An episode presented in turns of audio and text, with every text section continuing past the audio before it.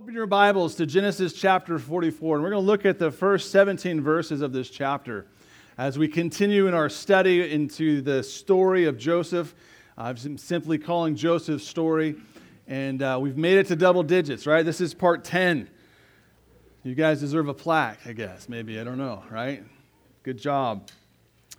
And we've been talking about uh, some just some wonderful themes throughout, really up to this point, that we've seen God do some some wonderful things, and we might, you know, we have the benefit of looking on Scripture and and seeing how these things kind of unfold, and we say, "Wow, God is good. He's, he's you know He's doing some wonderful things here." Um, but for those who who who are in the middle of this, if you will, right, the the story is unfolding for Joseph. It's always in front of him, and for his brothers, it's always in front of him, and they're just kind of dealing with you know, this situation. And, and we have the benefit of going, well, I know how this turns out. It's all going to be good, right? We know that. But when we're going through uh, life's concerns and issues and problems, maybe sometimes we don't think about that.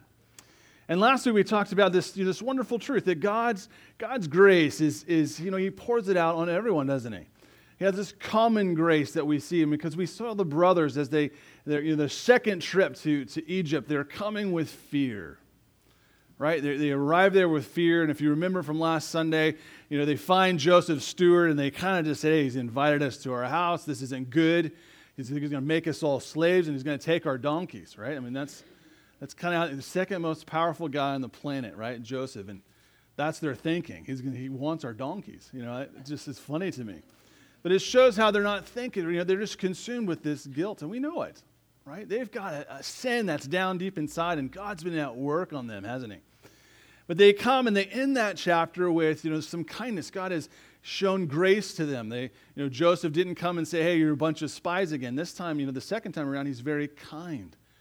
Um, they, he gives them water to wash their feet. There's food for their donkeys. All, all these things happen, and they experience these wonderful grace, and they spend the evening with Joseph. And it's just amazing to me how they, they've enjoyed all this. They've been merry with, with Joseph, as the Bible says. So they drink and were merry with him, and they have no idea this is Joseph.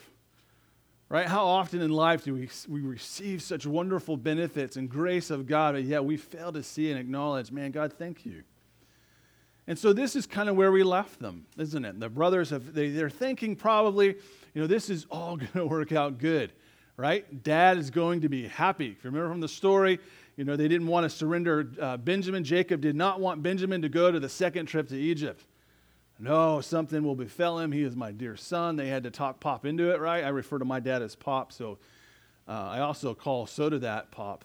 Um, so that can be confusing, you know, and ask my Pop if he wants a Pop, you know. But um, that's Oklahoma. So there's moments where Oklahoma, I lived in Oklahoma for you, that just kind of creeps out of me sometimes. Um, and they're probably thankful, right? We've collected Simeon. He was in, he, you know, Joseph held on to him. They collected Simeon. We still have Benjamin right? And we have the grain we pay for. This is kind of what's happening. And so there's this moment where they're like, I think we've got this. Because if you remember, we talked about last week how God, God's, you know, He pours out His grace and He does things in our lives that we would come and we would acknowledge our sin. And we know as we're looking at this passage, we know God's got a plan. God is going to build a nation through these men. He's going to build a nation of Israel. Here they are. Right? We know that. We're looking at this. But how, how often in you and I in life we fail to realize how God is transforming us. God has used a lot up to this point, right? He's used a famine to get them out of their comfort. He had to you know, stir them up. He's got to go to Egypt, and the brothers didn't want to go, right? I don't want to go, but God has been using this famine, all right? Because let's be honest, last thing in the world they want to see is, is the brother they sold into slavery, right? Seeing him be in some type of chain gang somewhere right? Along the way, singing a song, picking up trash somewhere, right? They don't want to see him. Because what are they doing? They have guilt. They've got sin, man. They are suppressing. If I don't want to go. So, so the famine goes on a little bit longer. Okay, now we got to go. And God has been using all these things throughout their life. And, and the last we looked at last week is God's grace. God has been giving him grace, right? How often in our life do we fail to realize God is, is this wonderful potter? And we simply are the clay, and this, this sovereign, you know, wonderful God has been, been molding and shaping you, that you are not an accident, right? The things you go through, God knows you. And it's this wonderful, uh, you know, transformation that God is at work in us. That's what we're going to see in this passage this morning. You know, I was, I was thinking about this, and, and uh, uh, I was thinking about camping. You know, I, I loved to camp as a kid. Uh, camping to me, just so I'll just define it for you. Uh, when I went camping with my dad, uh, my mom came a little bit when we were young, but uh, she didn't quite like the camping we were a part of that my dad enjoyed, which we naturally, as his sons, we enjoyed it too, was you know locking the hubs in your four-wheel vehicle and trailing back. And my dad's, you know, here's you threw a tarp out in the ground, put your bag out, there you go, right? That's camping. That's where we went, and and the idea of a tent was like, who sleeps in a tent, right? What is that? I didn't know what a tent was till older. I did, but we never slept in one, right? Because that cold nights, just throw the tarp on you, yeah, throw it on you, right? Sleep on the ground. That's how my dad camped. So camping that way is, is great, right? And then when I got married, my wife didn't quite share in those camping ways as I did, of course, right? So we need a tent and and of course now we need we you know I like to lock the hubs and go four wheeling, go back somewhere where it's like you know it's you and and God's creation and, and um, my wife's not so much hip on that. She likes more like camping grounds, and I, I, to me, it's always seemed weird to pay for camping. I'm like, it. There's all this creation. Let's just go over here, you know. So anyway, we I, am leading up to this point of, of, you know, when you, when you camp in a camping ground, even though you might be in a tent or whatnot, you see some, some uh, you know, other people who camp. And it's amazing to me when you see these, these mobile homes come in. And I think of all the niceties, right, of life that is with them. And I, you know, you've seen some that've got a dish on top, and it's like they're watching television at night in their RV out in the woods. And I think it's so comical because the idea of camping is to do what? get away, right? And it's like, you get away, but you're taking all of it with you. And I thought, you know, isn't that, isn't that like our life sometimes? You know, God wants to, to, to do some works in you, and He wants you to, to cast off these sins that so easily entangle us. He wants you to be identified as a, as a child of the king, a son and a daughter of the king. But so often we kind of just, we hold on to these sins, we keep them. And we think, you know what, I've, I, I can work this out. I, I've got this one. You know, God, you can take care of the big one. I'll give you the salvation one, yeah, but, but these other things over here, I'll, I'll hold on to them. And we really begin to see in this, in this, in this chapter, or excuse me, in this, well, chapter 44, these passages we'll read this morning, we begin to see how God really starts putting the pressure on. Because God's got a plan. So you're not an accident. God's got a plan. God's desire is not that you would be in chains to bondage. He wants to set you free. We sang it. Who the Son sets free is not partial free. No, he's free indeed. Right? We sing these truths, and God desires that in us because he is the part, he's the clay, and he's at work. And so we see this wonderful as the brothers, as we uh, ended up in chapter 43, they were, they were merry, they were excited, they're heading back to their, their pop, right, their dad. They have Benjamin still with them, they've got Simeon still with them, right? We've got the grain, we actually paid for it this time. Everything's good right? We've enjoyed these graces, and now we pick this story up where Joseph has another plan for them. And this is in chapter 44, and we'll read the first 17 verses, and it says, And he commanded the steward, this is Joseph, commanded the steward of his house, saying, Fill the men's sacks with food as much as they can carry, and put each man's money in the mouth of his sacks. And do it again, right? I don't want their money. He doesn't need their money, right? He says, Also put my cup, the silver cup, in the mouth of the sack of the youngest. Now, you remember from last week, uh, he set them accordingly to age, right? And they, the brothers marveled as they went to this feast. He set, you know, Reuben first, Simeon, and on down the line. So uh, the steward knows who's who here. Uh, put his silver cup in the mouth of the sack of the youngest. So he wants it in Benjamin's sack and his grain money. So he did. The steward did according to the word that Joseph had spoken. This uh, as soon as the morning dawned, the men were sent away, right? They had a merry night. It's all good. So they're sent away with their donkeys. And when they had gone uh, out of the city and were not yet far off, Joseph said to his steward, Get up, follow the men. And when you overtake them, say to them, Why have you repaid evil for good? Is not this the one from which my Lord drinks? He's talking about the cup here, and with which he indeed practices divination you have done evil in so doing. There were divination here is, is this whole facade that Joseph has put together with them realizing it's, it's not a Hebrew man, right? He's a real Egyptian. And this is how uh, Joseph knows all this stuff about his brothers, the oldest to youngest, right? He's keeping up this facade. So in verse 6 it says, So he overtook them and spoke to them these same words. And they said to him, Why does my Lord say these words? Far be it from us that your servants should do such a thing. Look, We brought back to you from the land of Canaan the money which uh, we found in the mouth of our sacks. That's the first trip, right? Uh, how then could we steal silver or gold from our Lord's house? With whomever of your servants it is found, let him die. And we also will be my Lord's slaves. There's a lot of confidence here. And he said, Now also let it be according to your words. This is the steward. He who, he who it is found shall be my slave, and you shall be blameless. Then each man speedily let down his sacks to the ground, and each opened his sacks. So he searched. He began with the oldest and left off with the youngest, and the cup was found in Benjamin's sack. Then they tore their clothes, and each man loaded his donkey and returned to the city. So Judah and his brothers came to Joseph's house, and he was still there, and they fell before him on the ground. And Joseph said to them, What deed is this you have done? Did you not know that such a man as I can certainly practice divination? Then Judah said, What shall we say to my Lord? What shall we speak? Or how shall we clear ourselves? God has found out the iniquity of your servants. Here we are, my Lord's slaves, both we and he also with whom the cup was found. But he said, Far be it from me that I should do so. The man in whose hand the cup was found, he shall be my slave. And as for you, go up in peace to your father. Let's pray.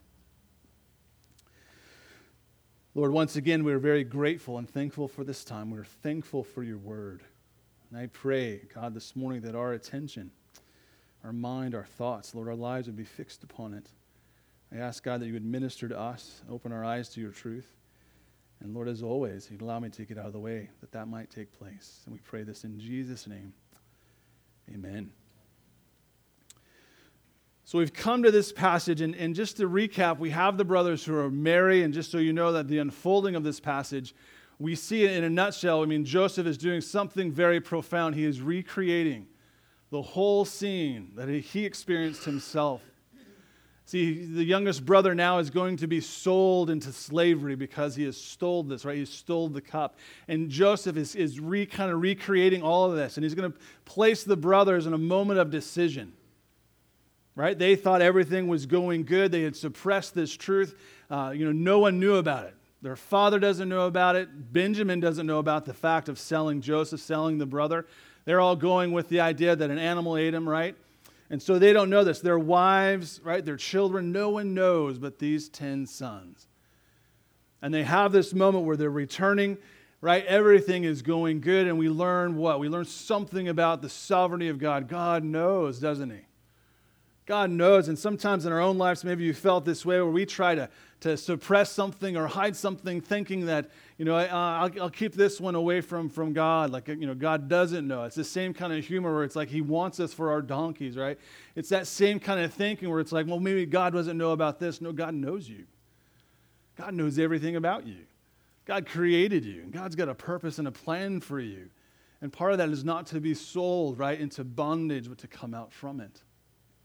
So we see the brothers that they're, they're, they're you know, been uh, enjoying Joseph's company, not knowing it's Joseph, and they're, and they're coming back to Egypt, and, and this whole scene unfolds, right? And we have it out in the countryside. It's, it's the same idea of Joseph going to Dothan, if you remember, and that's where they put him in the pit. Here they're out in the country, and they're faced with this decision. The steward tells them, right? Whoever I find the cup with, he's the slave. The rest of you can go. They're out in the country. It's easy. Let's go. We can go.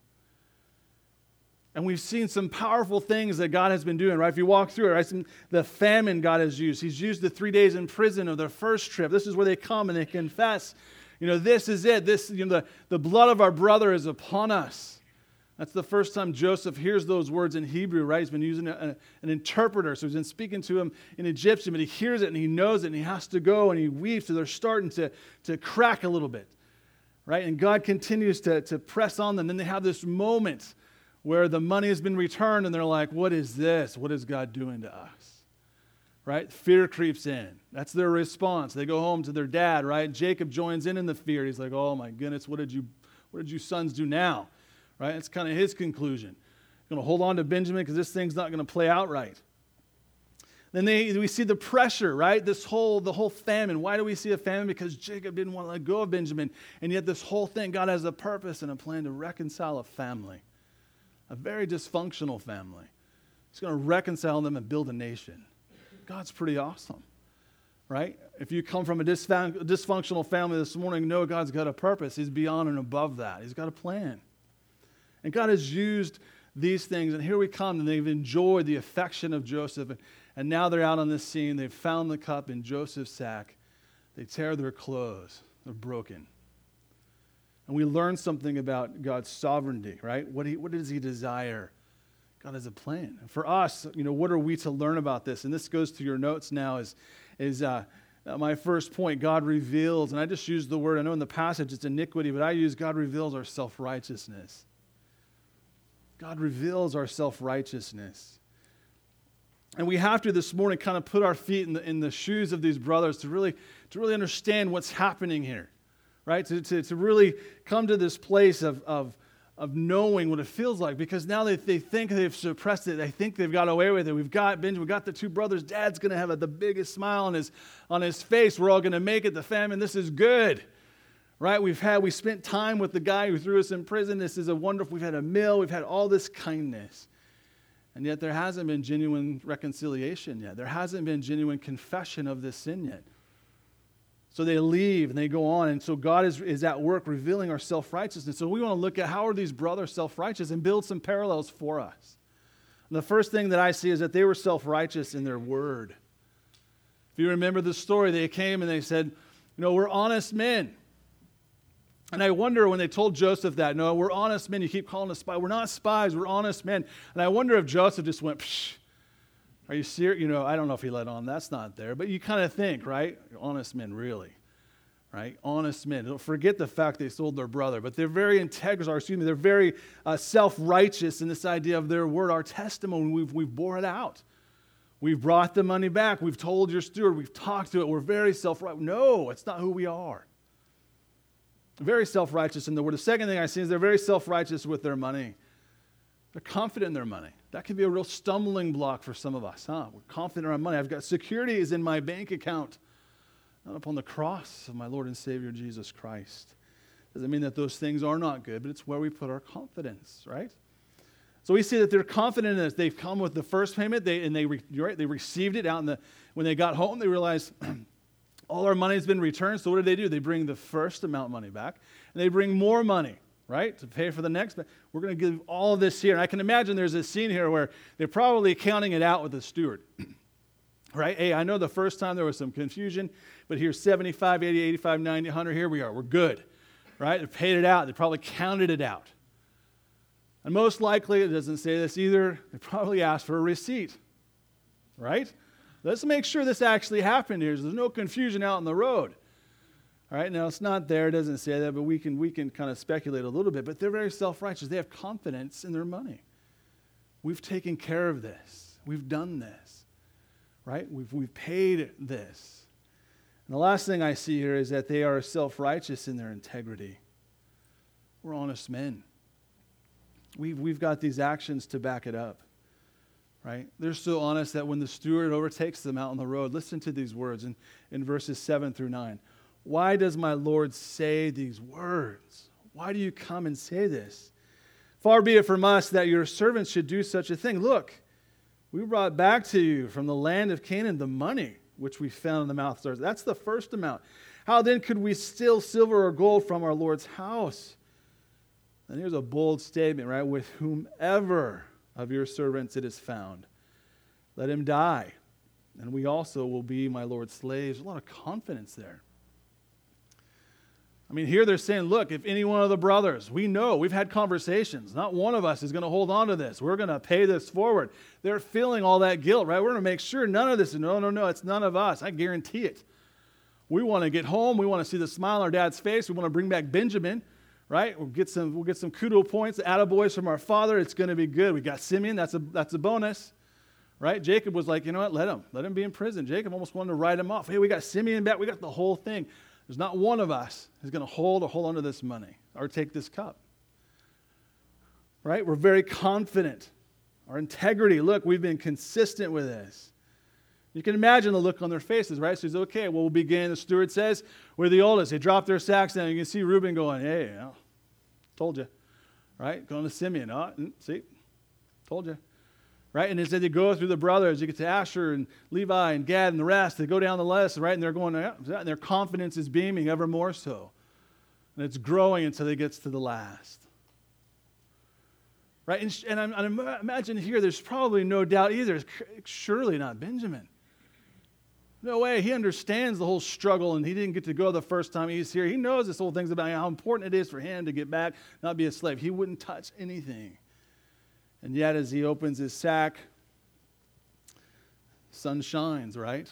I see the silver. It has to be that moment. Maybe you felt this of just, oh man, we blew it. How can this be? I think it's very important as we see these things that we realize, you know, they're, they're innocent of taking the cup, but they're very much guilty of a bigger sin, aren't they? And all of us identify in our own lives. There's times where it's like, no, I'm good here, and I may struggle there, but I'm, I'm, I'm pretty good. So for us to really kind of grapple with, with understanding this, it's about this idea of, of innocence and guilt, right? Where are we at with this? And he goes on as they come, right? They tear their clothes. They're in grief and dismay. And, and they come back. They, they, you know, the steward says, Hey, we'll just take the one. And the rest of you can go home. And they're like, No, we tore our clothes. We're, they ride back to Egypt. And it's Judah who comes, right? And he says, What shall we say to my Lord? Can imagine here, maybe he's having difficulty getting the words out. What shall we speak? I mean, they know what this means. They know this is going to crush their dad. They get it, right? And they realize it's all our fault. We should have never done this to Joseph. How should we clear ourselves, right? How can we prove our innocence? God has found out the iniquity of your servants. He confesses it. God knows. Here are my Lord's slaves, all of us, both we and he also, right? The, which the cup was found. Here we have this idea of innocence and guilt all attached together. They're innocent of taking the cup, but they feel the bigger weight right? God has broken through all of this and they realize they're standing before, and yet they have they can leave. And Joseph has recreated the scene. There is one son, the youngest, beloved of the father, who stands condemned, right? He can go into slavery. The rest of them can go home. They can make up another story. They can say they can blame it all on him. We don't see that here, though, do we? So, for us today, if we're going to look at this, you know, I'd ask us these questions Are we self righteous with our words? Are you self righteous? No, I'm good. I'm a good person. Are, are you taking that and, and, looking at those around you and going, Well, I'm, I'm good. I can run with this group, and I'm probably a little bit better than most of them? We could always find somebody, right, that we're better than. But us, right, as followers of Christ, we're going to take our lives and, and attach it to Scripture and go, Oh, man, I'm not good. I need a Savior. That's the job of the law, right? Are we self righteous in our words? I tell the truth, I don't lie. God has anything against me, I'm a good, I'm a good person. That's not how the Bible defines good. Are we self righteous with our integrity? I haven't stolen from anybody, especially God. I wouldn't do any of this. Are you counting on that?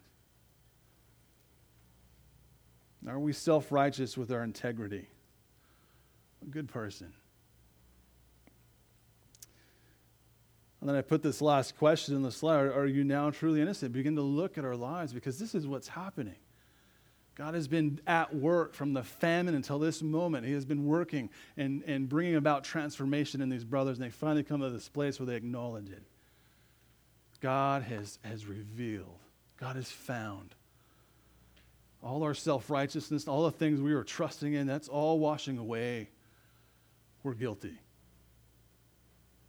It's the moment of transformation, right? We can think of this wonderful illustration. I love well, Jesus, right? Let's look at scripture. Jesus in, in Luke 18 shares the, the, the Pharisee and the tax collector, and he sets the contrast up, doesn't he? If you're familiar with this passage where you have the Pharisee, and Jesus says, Look, not only is this the Pharisee, and this was the, the religious standard of the day, right? All the disciples going, Oh, yeah, the Pharisee, he's good. And they would have said, You know what? This, this Pharisee, uh, you know, he's so good, he ties on everything, even his spices. So, so we could say, you know, he's like a super Pharisee, right? And they would be like, Wow, that's, that guy's good. And we, we learn as Jesus shares the parable that he doesn't stand with the other group, right? He doesn't want to be ceremonially unclean, so he doesn't stand with them. Right? It's very important. And then he prays out loud, I'm so glad I'm not like that guy, the tax collector. Lord, thank you. You're so good to me. And he prays it out loud. And I can imagine the disciples going, Well, that's it, man. That's some, some, some serious self righteousness, right? And the other side is the tax collector. And Jesus, you know, he contrasts two extremes. Here's the super Pharisee of the, of the day. They would say, This is the standard God wants us to be. And, and so Jesus uses that standard, what they thought the standard should be. And then he goes and says, Here's this tax collector who is like, you know, below dirt, right? He's below the scum level of their society because he's working for the Romans and he's getting rich off the backs of the Hebrews. And so he, he contrasts them and he says, This guy, the tax collector, right, he can't even look up to the temple because they're heading to the worship, right? He can't even raise his eyes he stands away off because he feels so unworthy and so broken. I cannot stand with the other people. His eyes to his feet, right? He's looking down, and it says he beats his chest. Only twice in Scripture do we see that. It's here, and at the cross of Christ do we see those mourning, beating his chest, and he says, Lord, have mercy on me, a sinner. Right? And the disciples looking at Jesus, and he says, This man went home justified. The tax collector went home justified. And the Pharisee goes home as just the other guy, right? He doesn't even give him the title anymore, which I think is kind of comical, right? It's just the other guy. And who's trusting in what here? The Pharisee's trusting in his righteousness. And the tax collector is trusting in the cross of Christ. Jesus says, That's it. He purges us of it. There was a story of a preacher who was speaking to an old Scotswoman who was commonly regarded as one of the most devout, respectable people in the part of the country. And he was impressing on her her need for Christ. At last, with tears in her eyes, she said, Oh, sir, I have never missed a Sabbath. I have never I read my Bible every day. I have prayed and done good deeds to my neighbors, and I have done all that I know I ought to do. And now you mean to tell me that it's all for nothing? And he answered, Well, you have a choice, right, between trusting in these and trusting in the redemption which God offers in Christ. You cannot have both. If you are content to part company with your own righteousness, the Lord will give you his. But if you cling to your Bible reading, your Sabbath keeping, your good deeds, the Lord's righteousness cannot be yours. To say those are bad, those are good, but we're trusting in them. It was quite a spectacle as he goes on, and he says, um, afterwards to see the woman's face. For some time she sat in silence, her elbows on the table, her face buried in her hands. A great struggle was going on within. At length, the tears began to stream from her eyes, and lifting up her, her clasped hands to heaven, she cried out, Oh my God, they shall all be for nothing. In a moment more, she cast herself on her knees and accepted and believed upon Christ alone for salvation. See, too often in life we go about these things thinking, I've done something. I'm good amongst this crowd. When we take our lives and we stack it next to Scripture, we see how much we're lacking. And it's fulfilled, and our fulfillment is only in Christ. So here we have this scene, right? The brothers are out there and they're going, oh my goodness, they tear their clothes, they return to Egypt. So what is the Lord doing? Does he just leave us there? Does he just reveal our iniquity, our self righteousness, and go, okay, good luck with that, right? No. Because he's a compassionate, loving God. He says, and I move on, this is my second point God transforms the broken, doesn't he? This moment of, of transformation. This might seem a little backwards, right? There is, there is victory and the idea of a Savior on the cross. And so we look at this, right? We look at this scenes, what is happening in these brothers. And the first thing is, and for us, and I put it in our tense, our relationship to God is transformed. When God moves, this moment of confession of sin, acknowledgement, Lord, I, I've tried to hide this, but I confess it to you. At this moment, our relationship to God is transformed. Look at what's happening to the brothers, right? Before they were running from God to cover up their sin. They've been suppressing it, hiding the lie, right? When they have this, this moment out in, in the, uh, the money being returned, they have this moment of who, who is this God, right? What is he doing to us? They, they phrase it as a question, right? Now it's a statement. It's a true proposition. This is what God is doing. How can we find innocence? God has revealed our sin. This is a, these are different brothers now. They have the opportunity to create another story, leave Joseph there, hang him, hey, it's all good. We'll go back home, continue with the lie, but that's not who they are now. They're ready to own it across the board. God has revealed our sin. God, you know, when we does this and we believe on Christ, our relationship to him, it's transformed. He's no longer a God that we see against us. Now he is for us. The second thing we see is our relationship to others is transformed. Here we see as Joseph has been recreating the scene. You have all the brothers making a decision about the youngest brother's fate, right? His life. We can leave him. We can go back home. Everything will be fine. Yeah, dad will cry for a while. He'll mourn to the ground, oh, whatever. That's not who they are. The steward says, You know, just give me the one, and the rest of you are blameless. They tear their clothes. They all return to Egypt. And what's amazing is they include themselves through all of this. So you see, before they were willing to sell uh, Joseph, right, in the pit, and now not one of them will abandon Benjamin. You can take him, you have to take all of us. We all stand condemned, every single one of us. This is an amazing transformation. It's when God gets a hold of you and you realize He is the potter and He's got a purpose and a plan for your life we come to this place and stop suppressing all the, the sin and the baggage and all these things that so easily entangle us. And we come and we simply confess them, Lord, forgive me. There is a different relationship. It changes at that moment. We know God as our Savior, He is our Father. We use that language. And we know Christ because at that moment we see the contrast. We see a holy and just God, right? Or The Pharisee thought he was right with. I'm good with this God. I've got enough. I tithe on everything. I'm good. And where the other tax collector is beating his chest, going, There is no way I stand next to a holy and just God. And that's for you and I. There's no way we stand next to him save for the work of Jesus Christ. It's very important. We understand this. So our relationships to others change. Isn't that what John has talked about? There's a love for God's family, there's a love for God's people.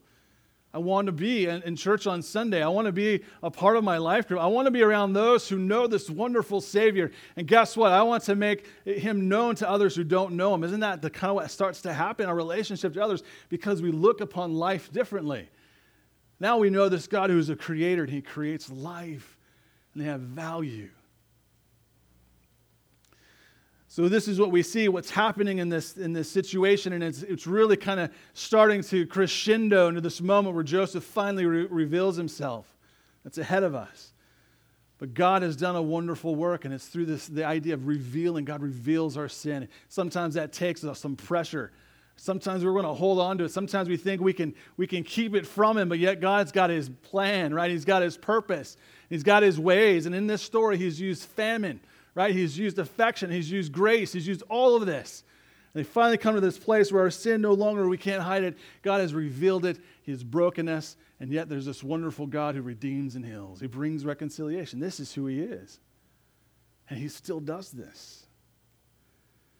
So, for us today, if you're here this morning and you're holding on to, to some sin, maybe you're trying to suppress it or hide it, I think this message is for you because the things we learn, the application, straightforward is this, right? You cannot hide your sin from God. If you're going here this morning thinking, you know what, I can, I can kind of got this one. He's got salvation, but do this. God wants you to come uh, completely clean, confess it, right? Let it go. This is why we talk about let's call sin sin and let's take seriously what the Bible says we should do with it. Let's repent. Ask His forgiveness and let's turn from that. Let's pursue holiness. Let's pursue purity. Let's continue to move forward. In those days we had that bad day, let's confess it. Let's continue to move forward. Continue to move forward. Numbers 20, or excuse me, 32, 23 says, and be sure your sin will find itself out, right? It will find you out. second application is self righteousness keeps us from God's forgiveness goes without saying, right? If you're going around saying, I've got it, I've got it all worked out, I'm good, well, definitely you're holding on to something God wants you to let go of. It keeps us from forgiveness. God wants us to come and confess this. I think the wonderful illustration of this is Paul in Philippians 3, chapter 3, verses 7 through 11, after he's, he has shared, right? If there's any reason I've got the right resume, if there's anyone who's walked the planet of this earth who can earn salvation with God, it's Paul. And this is what Paul says in regards to, uh, to all of that, of keeping the law, being zealous, of being the, of the right tribe, the right birth, of all these things. Here's what Paul concludes. He says, But what uh, things were gained to me, these I have counted loss for Christ. Those things that he put his trust in. Right? I was born of the right lineage. And he says, Yet indeed, I also count all things lost for the excellence of the knowledge of Christ Jesus my Lord, for whom I have suffered the loss of all things, and count them as rubbish, that I may gain Christ and be found in him, not having my own righteousness, right? I'm not self righteous anymore, which is from the law, but that which is through faith in Christ, the righteousness which is from God by faith, that I may know him and the power of his resurrection and the fellowship of his sufferings, being conformed to his death, if by any means I may attain to the resurrection from the dead. Paul, right there, goes through it. There is justification, that I may know him, the power of his resurrection, and the fellowship of his sufferings, being conformed. There's sanctification. And he says, if by any means the resurrection, glorification. He unfolds the gospel in these verses and says, This is it. It is Christ alone. It's either Christ or, or nothing. That's, that's the position of Paul. So if you're here this morning, realize that self righteousness keeps us from forgiveness. And then the last application, of course, God's forgiveness is available to all who confess their sin. 1 John 1 9, if we confess our sins, He, God, is faithful and just to forgive us our sins and to cleanse us from all unrighteousness. This morning, if you're here and you're struggling with the idea of placing your whole trust in Christ, then this message is for you. This is important for you to put your feet into the shoes of the brothers and say, you know what? I was that person. I thought we could hold this. I thought we could, we could suppress this. Things were going good. I was enjoying God's common grace. And we had this wonderful time of, of, of spending time with Joseph. And yet, as we go and have this scene unfold just outside of Egypt, they realize it's found out. There's no way we can come home without Benjamin. There's no way. And they're acknowledging this sin, our sin. This is why these things are happening. And God wants us to come, simply acknowledge, Lord, I'm a sinner. I stand opposed, right, and on myself.